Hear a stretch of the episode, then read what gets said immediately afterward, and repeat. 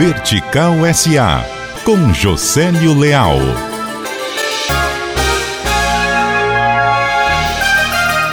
A Enel, a antiga Coelce, obteve no Banco do Nordeste cerca de 340 milhões de reais emprestados para tocar ampliação e modernização da rede de distribuição. Também fará a conexão de cerca de 290 mil novos clientes. É dinheiro do FNE, a principal fonte de recursos do BNB.